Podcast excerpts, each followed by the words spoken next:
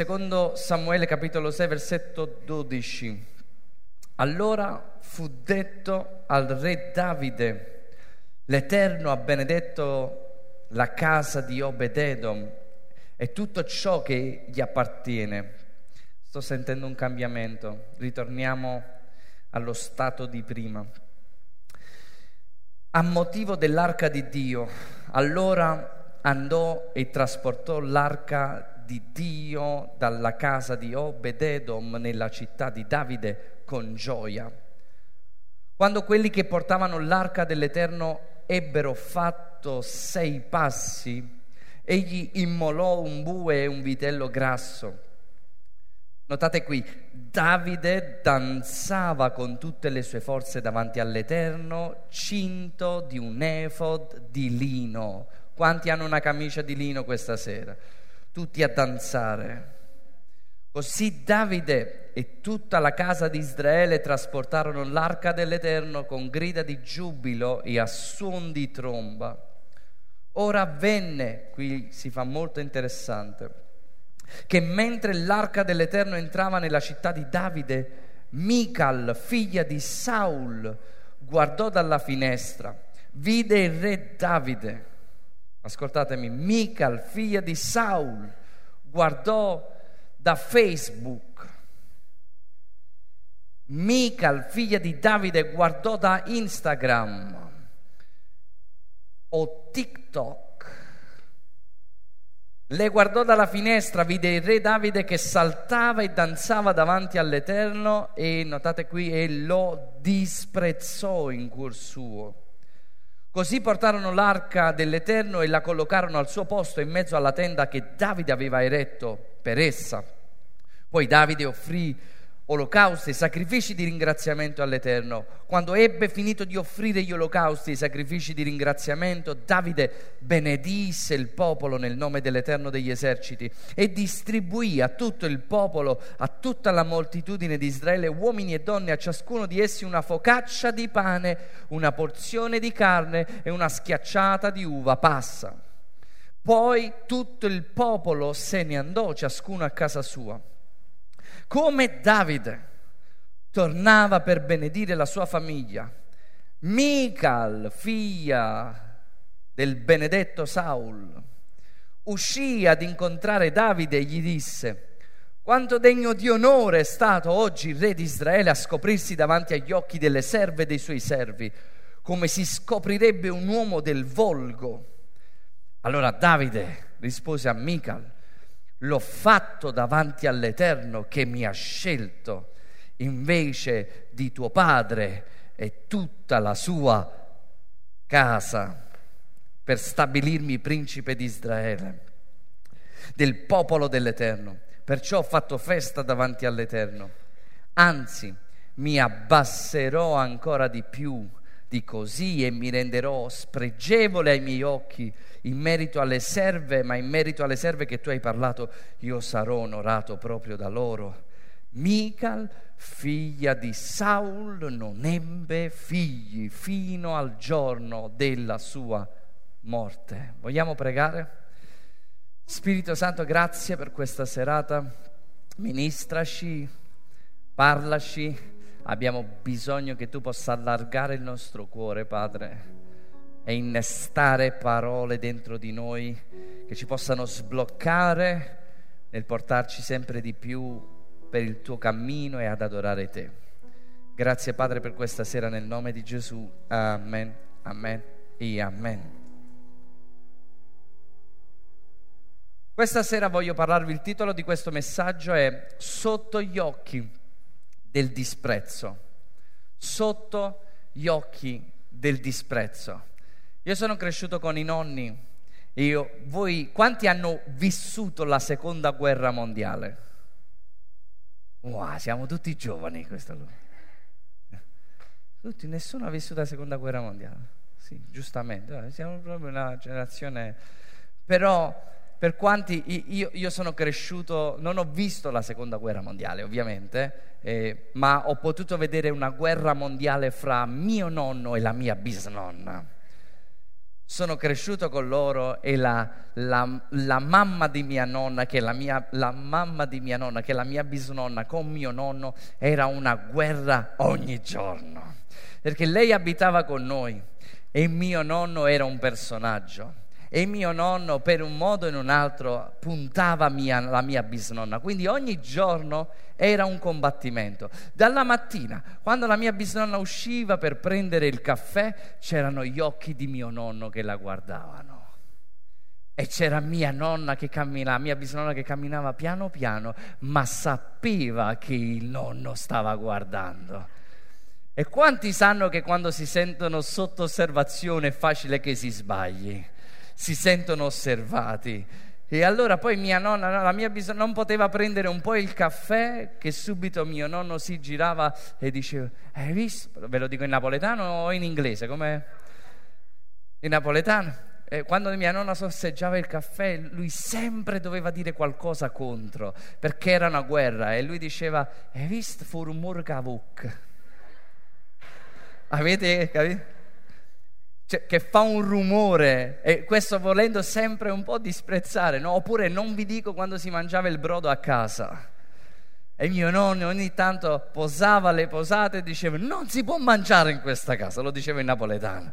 Cioè, oppure quando mia nonna, la mia bisnonna aveva il vizio di, di lavarsi i denti, eh, forse è un'espressione di fede, ma qualche... De- eh, aveva 92 anni, qualche dente si lavava con, con l'acqua calda e mio nonno continuamente diceva deve consumare tutta l'acqua calda.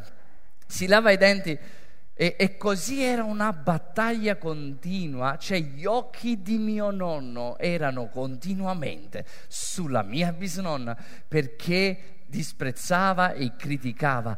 Così che un giorno la mia bisnonna, ripiena di Spirito Santo, gli ha lanciato una pianta Così che era l'unzione di Sansone che era scesa su di lei. Non era sicuramente la pazienza di Giobbe, ma era l'unzione di Sansone che gli ha lanciato una pianta. Grazie a Dio non l'ha preso. Però qual è, perché vi sto spiegando questo? Perché vi siete, avete mai vissuto i vostri giorni, la vostra vita sotto gli occhi di qualcuno che sta sempre lì a guardarvi e a disprezzarvi. Abbiamo mai vissuto i giorni, il nostro cammino, sotto gli occhi di un giudizio altrui? Sotto gli occhi di qualcuno che ci giudica continuamente. E manca farla apposta quando qualcuno ci guarda con quegli occhi che ci giudicano continuamente. Noi non riusciamo mai a fare del bene. E spesso anzi questo ci va a bloccare. E io questa sera Chiesa amata voglio proprio incoraggiarvi ad ognuno di noi a continuare come faceva Davide a ballare sotto gli occhi di chi ci sta disprezzando. E questo è un messaggio ascoltatemi voglio fare qualche premessa premessa. Questo è un messaggio per tutti quelli che in qualche modo si stanno sforzando di servire Dio. Questo è un messaggio per tutti quelli che in qualche modo si stanno impegnando nel servire Dio. Perché ti assicuro, quando noi ci impegniamo nel servire Dio, nel sforzarci di adorare Dio come ha fatto Davide, ti assicuro che si alzerà qualcuno che ti disprezzerà. Qualcuno che ti dirà, ah ma chi sta chiesa? Ah, ma c'è, c'è, nostro, la mia premessa è che il nostro combattimento non è contro carne e sangue, ma è contro i principati, contro le potestà, è spirituale ma vi assicuro che quando noi ci sforziamo per servire Dio, il nemico viene ad accusare, il nemico viene a giudicare, il nemico vuole letteralmente farti smettere di ballare, di danzare alla presenza di Dio. Ma proprio in quel momento lo Spirito Santo ci deve dare forza per continuare a danzare nonostante il disprezzo. E la premessa che voglio fare è che in primis il nostro combattimento non è contro carne e sangue. Dite con me, il mio combattimento non è con mia suocera. Non è il mio combattimento.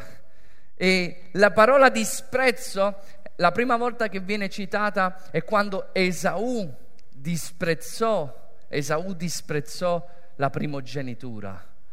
Questa è la prima volta che viene citata la parola disprezzo. E quando noi iniziamo a costruire qualcosa si alza il disprezzo nella nostra vita. E se non abbiamo la forza dello Spirito Santo per andare contro ogni disprezzo, perché i nostri occhi sono fissi su Gesù, perché vogliamo servire Gesù, allora il nemico ci fermerà o ci farà bloccare dal danzare davanti a Dio, mi sono detto a me stesso e così voglio vivere la mia vita, voglio vivere, continuare ad adorare Dio sotto gli occhi di chi anche sta disprezzando, perché magari chi sta disprezzando non sta adorando Dio.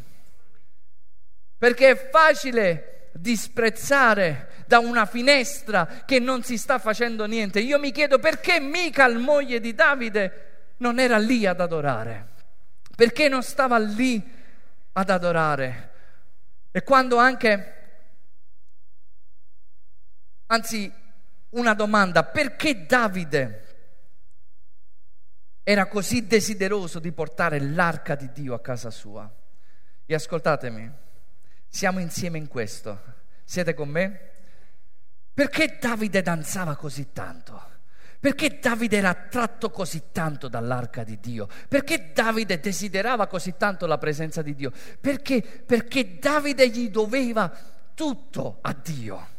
Davide, per quello che era, per, i, per l'ossigeno che aveva nei polmoni, per il respiro che dava ogni mattina, perché si alzava, per tutto quello che aveva conquistato, per le battaglie, per i monti che aveva passato, per le valli che aveva passato. In quel momento era solo re di Giuda, non era poco, ma tutto quello che lui aveva, che poteva essere famiglia, che poteva essere la sua vita, tutto quello lo doveva al Signore. Per questo lui desiderava grandemente la presenza di Dio nella propria vita.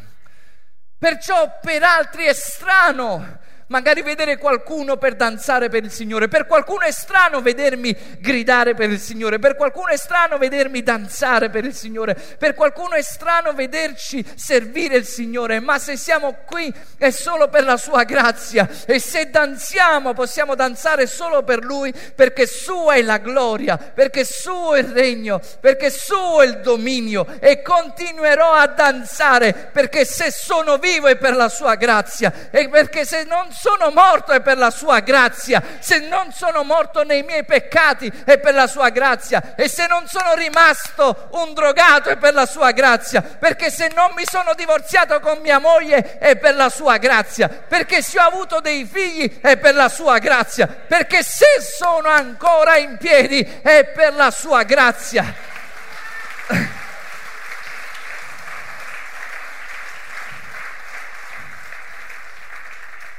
Perciò mi armo di quell'arma nel sapere che quando servi Dio qualcuno ti disprezzerà. Mi armo di questo, che quando sto cercando di costruire qualcosa come Nemia si alza Samballat, si alza Tobia e inizia a disprezzare grandemente. C'è qualcuno che vuole il bene di Israele e mentre prima facevo il male non c'era chi disprezzava. E oggi che cerchiamo di fare il bene, e allora perché oggi cerchiamo la presenza di Dio? Perché amiamo Dio? Perché Lui ha amato noi. Perché lo serviamo? Perché Lui ha servito per prima noi.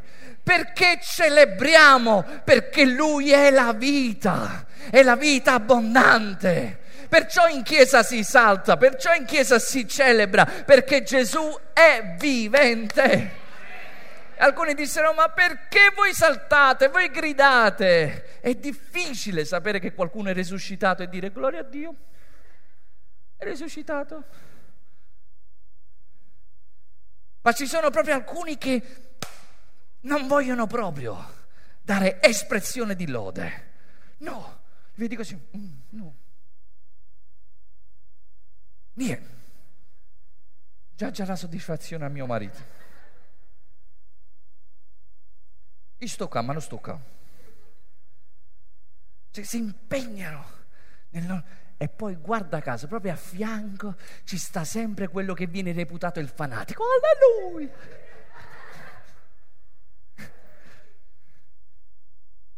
E c'è quello sguardo di disprezzo. Ma io non posso alzare le mani. Io sono una persona importante. Perché Davide amava la presenza di Dio?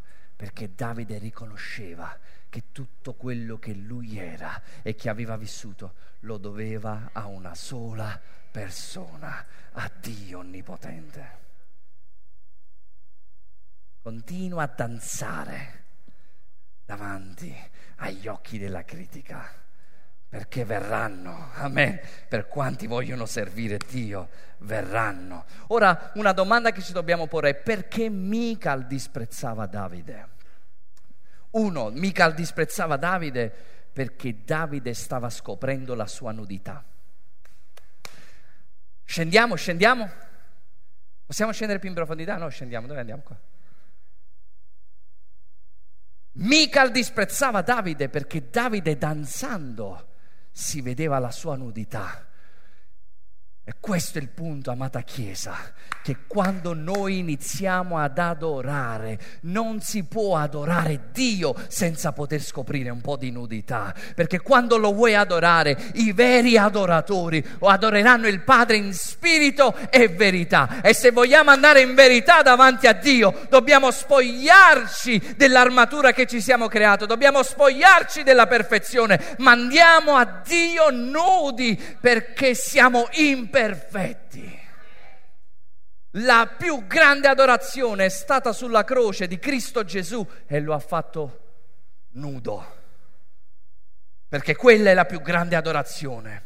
E fin quando noi vogliamo nascondere le cose a Dio, non potremmo mai adorarlo in spirito e verità. E non sto dicendo che noi dobbiamo essere perfetti, ma sto dicendo che dobbiamo impegnarci nell'adorare Dio, dobbiamo impegnarci nell'adorare, nell'essere così come siamo e qualche cosa uscirà fuori.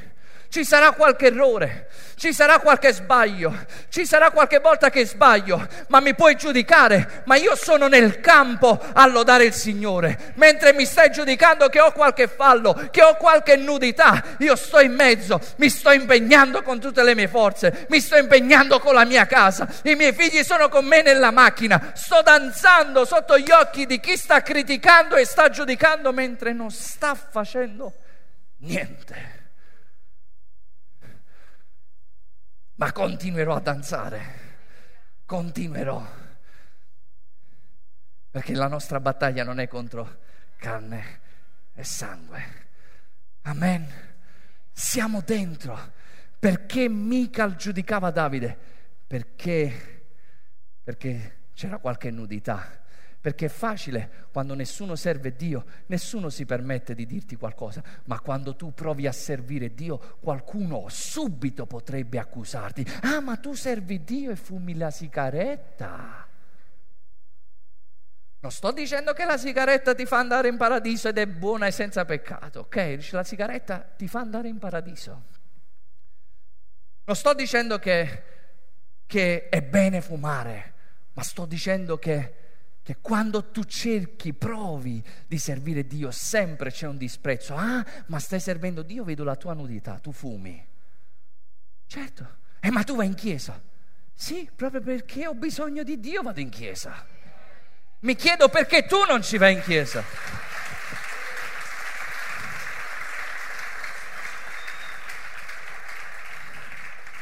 Cioè, è come se ti fai male il ginocchio e vai all'ospedale. Dici, oh, ma ti fai male il ginocchio e vai all'ospedale. No, ma ragione.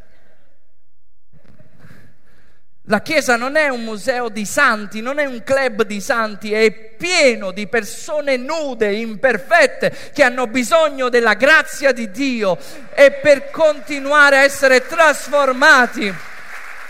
Perché non sarà il giudizio che ci trasformerà, ma la grazia di Dio trasforma. È la sua bontà, dice la scrittura, che ci trasforma.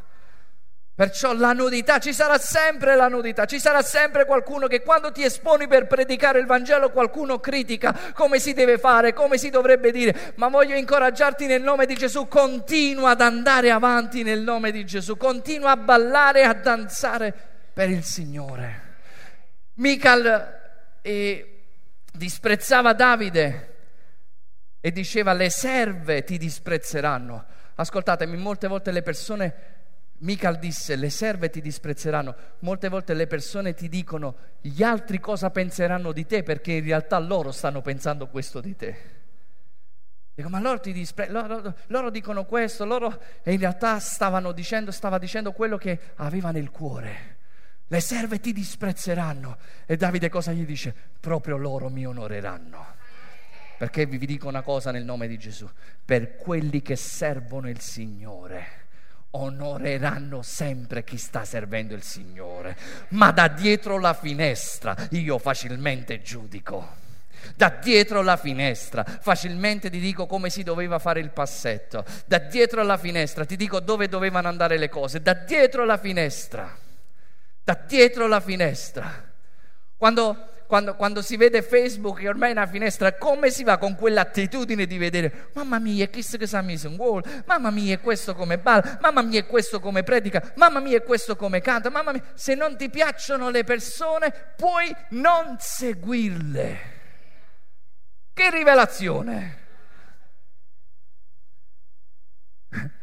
Alcuni commentano come uno dovrebbe predicare, come dovrebbe vestirsi, quello che eh, si, fanno, si fanno da, da giudici dietro la finestra.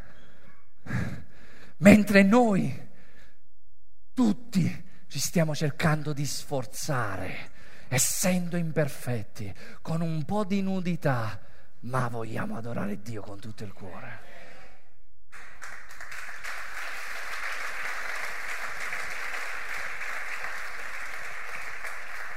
Ora, non solo Michal disprezzava Davide per questo, ma perché sotto sotto, puoi dire com'è sotto sotto? C'era un'altra cosa, c'era una faccenda in sospeso. E spesso quando le persone ti disprezzano, spesso è perché sotto sotto non è per quello che stanno vedendo, ma è per quello che è rimasto in sospeso, che hanno vissuto. E allora ti criticano non per quello che vedono, ma ti criticano per quello che loro hanno vissuto. E Mical era una persona che in passato aveva calato Davide dalla finestra salvandogli la vita. Mentre il padre lo stava prendendo, lei ha calato dalla finestra Davide per salvargli la vita. Ma quando Davide se n'è scappato perché Saulo lo voleva uccidere, Saulo ha dato sua figlia Mical in moglie ad un'altra persona. E quando poi Davide diventerà re di Giuda, manderà a chiamare Mical di nuovo. E la scrittura dice che Mical ha dovuto lasciare quel marito ed è ritornata, il marito piangendo, ed è ritornata con il marito Davide. E allora cosa viveva Mical? Mical viveva viveva una situazione in sospeso, portava rabbia dentro di sé, portava rancore, portava odio e spesso le persone che disprezzano portano odio, portano rabbia, sono infelici contro se stessi, si sentono giudicate, sono le prime che giudicano e un po' per sentirsi migliore iniziano a disprezzare gli altri. Io vi sto dicendo che questa è una battaglia spirituale, ci siete? È il nemico che si muove dentro e allora quando uno dietro vive tutto questo, spesso disprezza. Vi assicuro nel nome di Gesù, nel momento in cui questa chiesa sta sta, sta, esplodendo per la grazia di Dio, persone battezzate, il Signore sta riempiendo famiglie, giovani, arrivano messaggi a criticare e a dire, perché vi dico nel nome di Gesù che quando arriva il canto che Davide ha ucciso i suoi diecimila, sempre verrà il disprezzo e la gelosia, subito come persecuzione. E quando decidiamo di fare qualcosa per Dio, Dio dice chiunque vuole fare sul serio con me, metta questo in conto, sarà perseguitato.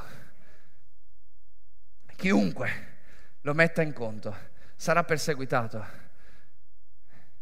Ecco perché Mical disprezzava, ma Davide, Davide era abituato al disprezzo.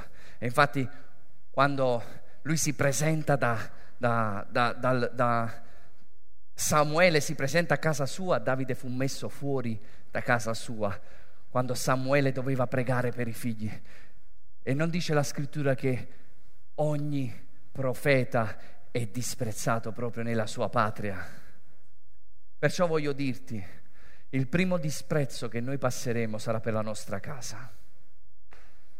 Ci sta? Quanti possono dire a me?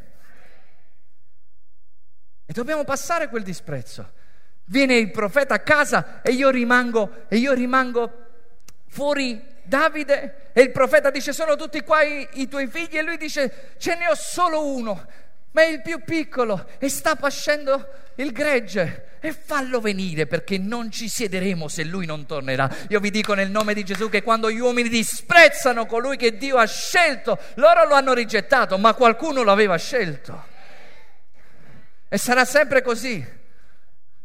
L'avevano rigettato, poi ancora il padre gli dice vai a, a portare dei sandwich ai tuoi fratelli che stanno combattendo contro Golia e Davide va avanti e ascoltatemi, appena Davide sente, sente l'odore di battaglia, sente la voce di Golia, Davide go- corre davanti alla linea perché lui era attratto, era la sua chiamata, non sapeva ancora ma era nel suo DNA. E lui corre e sente il filisteo che inizia a maledire il popolo di Israele. E Davide dice, cosa si farà a chi abbatterà quel go- Golia? quel campione e gli dicono si sposerà la figlia del re e non pagherà più le tasse. Fazzelo con te. Davide ha detto, per la figlia del re vediamo, ma perché non pago le tasse lo vado ad uccidere. E la scrittura dice che Eliab, il fratello maggiore, lo sentì Elia non stava parlando con lui, perché non ti fai i fatti tuoi? Dice, lo sentì e gli dice, perché sei venuto qua? Chi ti credi di essere? Io ti conosco, tu hai l'orgoglio nel cuore, tu sei venuto qua per vedere la battaglia. Ma Davide non era lì per vedere la battaglia, lui stava vedendo la battaglia, Davide era lì per combattere la battaglia. Mical stava vedendo e giudicando, ma Davide stava combattendo. Ma mi piace Davide perché dice, che ti ho fatto ora? E dice la scrittura, e lasciatelo, lo, lo, lo lasciò e se ne andò. Questo è straordinario perché non possiamo mai costruire niente con persone che ci disprezzano. È l'unica cosa che possiamo fare. Non puoi costruire. Gesù non ha potuto costruire a Nazareth, fu disprezzato. È l'unica cosa che potete fare. Io ho dato, io ero il dono, non avete ricevuto. Vado oltre. Andate, non fermatevi. Non chiacchierate con chi non ha deciso di servire Dio e sono bloccati, purtroppo ingannati da Satana usati molte volte. La nostra battaglia non è contro carne e sangue, ma voi andate oltre, non lasciatevi fermare, perché c'è un proposito e una chiamata.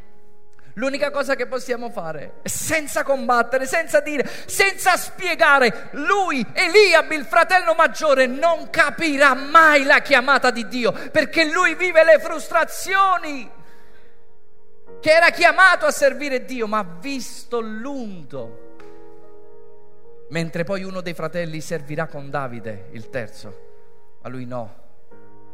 Ma poi Davide va oltre, ci siete? Davide va oltre, dice io andrò. Lo chiama il re Saul, che dice ho sentito che tu vai bene, che stai parlando bene. Dimmi cosa vuoi fare? Vuoi veramente andare contro Golia? E, Davide, e Saulo gli disse, ma dove vai tu? Tu sei solo un ragazzino Vediamo se qua funziona questa battuta. Golia da quando, aveva, da quando faceva la quinta elementare tutti gli davano ragione perché era il più alto della classe. La devo cambiare. Non funziona.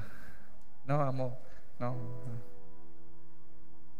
E dice, tu sei un ragazzino, dove vai? Lui è un campione. Cioè, cosa stava dicendo? Stava disprezzando. Chi le guaglione? è giovane.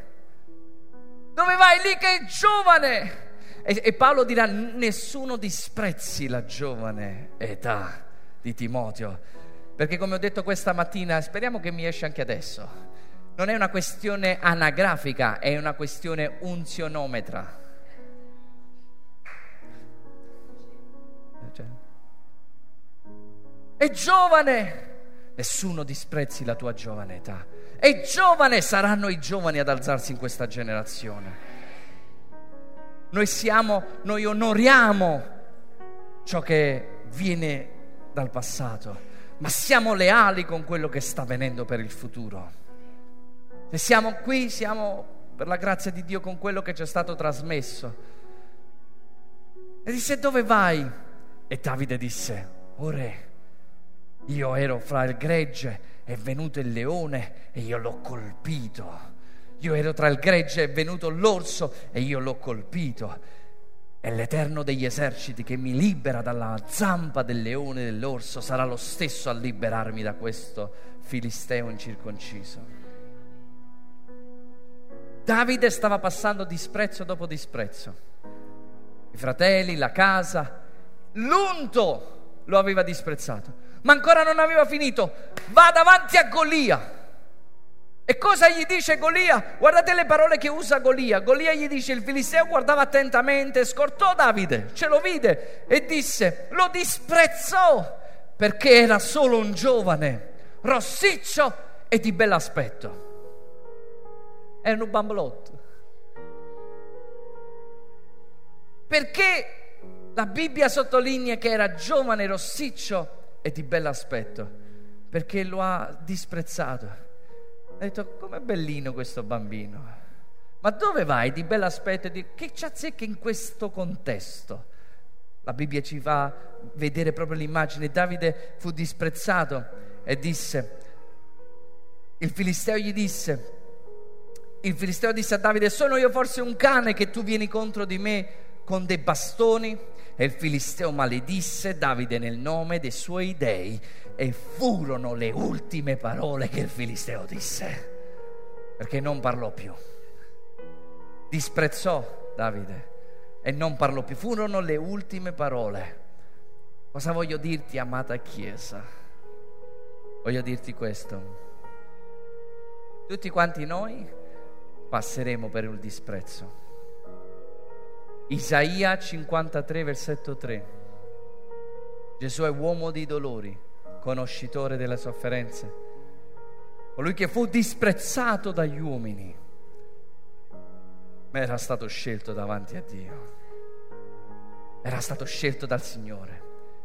Davide al di là del disprezzo, al di là di tutto quello che gli stavano dicendo, lui continuava a danzare davanti a Dio. Se ti sei messo nel cuore di costruire qualcosa per il Signore, se ti sei messo nel cuore di fare la sua opera, se ti sei messo nel cuore di adorare il Signore Gesù, allora metti in conto che ci sarà qualcuno che disprezzerà ciò che stai facendo, ci sarà qualcuno che si alzerà e ti giudicherà, ma perché Davide non si fermò davanti alle critiche, Davide, uno, non si fermò perché dice la scrittura che lui danzava davanti all'Eterno.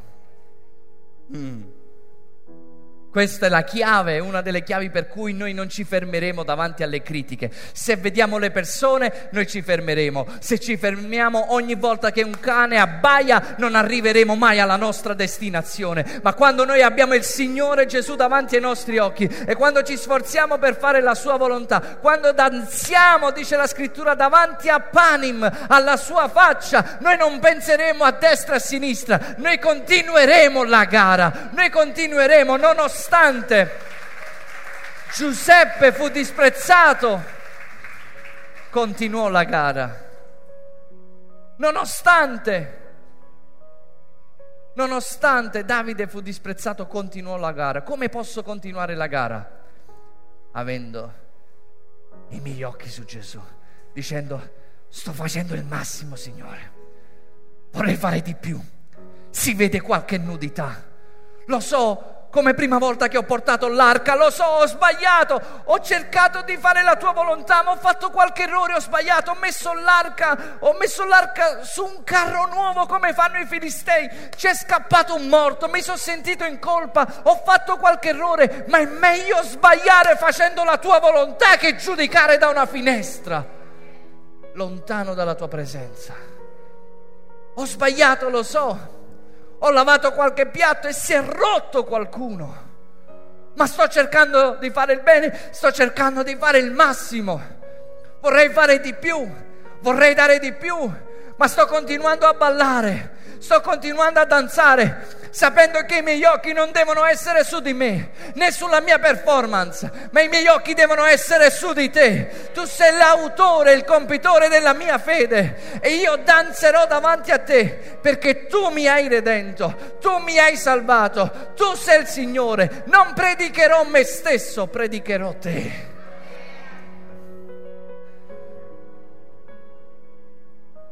danzerò, continuerò a danzare e scapperà un po' di nudità. Davide aveva la consapevolezza che Dio l'aveva scelto e disse, Mical quando lo criticò, e gli disse, ti sei, non, sei, non sarai onorato. E, e Davide disse, io l'ho fatto davanti all'Eterno che mi ha scelto anziché di tuo padre e della casa di tuo padre. Come continueremo ad andare avanti? Con la consapevolezza che Dio ci ha scelto che non sarà per le nostre opere, non è per chi corre, non è per chi vuole, ma per chi Dio farà misericordia, di chi Dio ha scelto. Ed era piaciuto a Dio scegliere Davide, il più piccolo, era piaciuto a Dio di scegliere colui che non era perfetto, colui che era a volte anche impulsivo, colui che ha fatto dei danni, ma lui aveva un cuore secondo Dio. E chi siamo noi, suoi vasi, a poter discutere con il vasaio? Chi siamo noi a poter dire perché lui così, perché Dio ha chiamato, perché è tutto per la sua grazia, chiunque Dio vuole, chiunque Dio unge, chiunque Dio sceglie. Perché c'è una nudità che potremmo vedere in ogni uomo, c'è una nudità che potremmo vedere in ogni ministro, c'è una nudità che potremmo vedere in ogni persona scelta, ma è solo la sua grazia a portarci avanti mi soffermerò sulla nudità del mio fratello o scenderò dalla finestra, dalla casa e adorerò insieme ai fratelli?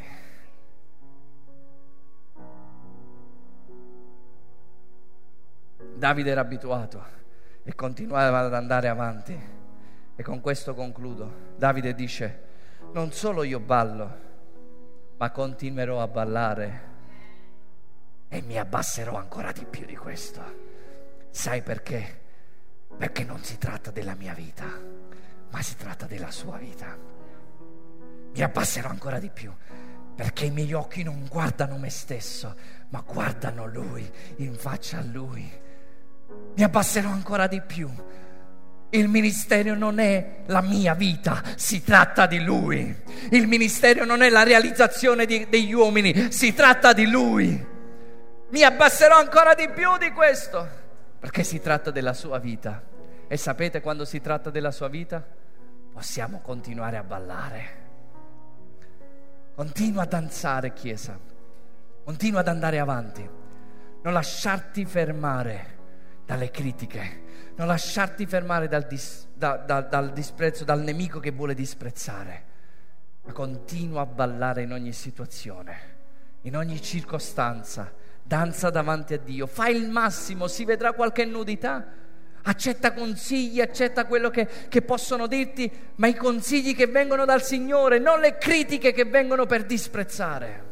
Ci sono critiche buone e critiche che, critiche che ci fanno crescere, critiche invece che vogliono toccare lì il proprio cuore per fermarci, per dire ma io sto cercando di fare la volontà di Dio e si alza il disprezzo e allora non voglio ballare per il Signore. Questo è quello che vuole fare il nemico. Ma Davide continua a ballare. Sapete come voglio concludere la mia corsa, i miei giorni? Perché la pressione del nemico è tanta e lui vuole bloccarci dal danzare davanti a lui. Voglio avere la consapevolezza che non sono perfetto, ci stiamo impegnando con tutte le nostre forze, ma non smetteremo di danzare perché il nostro sguardo non è rivolto agli altri, a quello che possono dire, a quello che possono fare, ma stiamo cercando di lodare e adorare Dio, nostro Signore. Amen. Ci alziamo all'impiedi.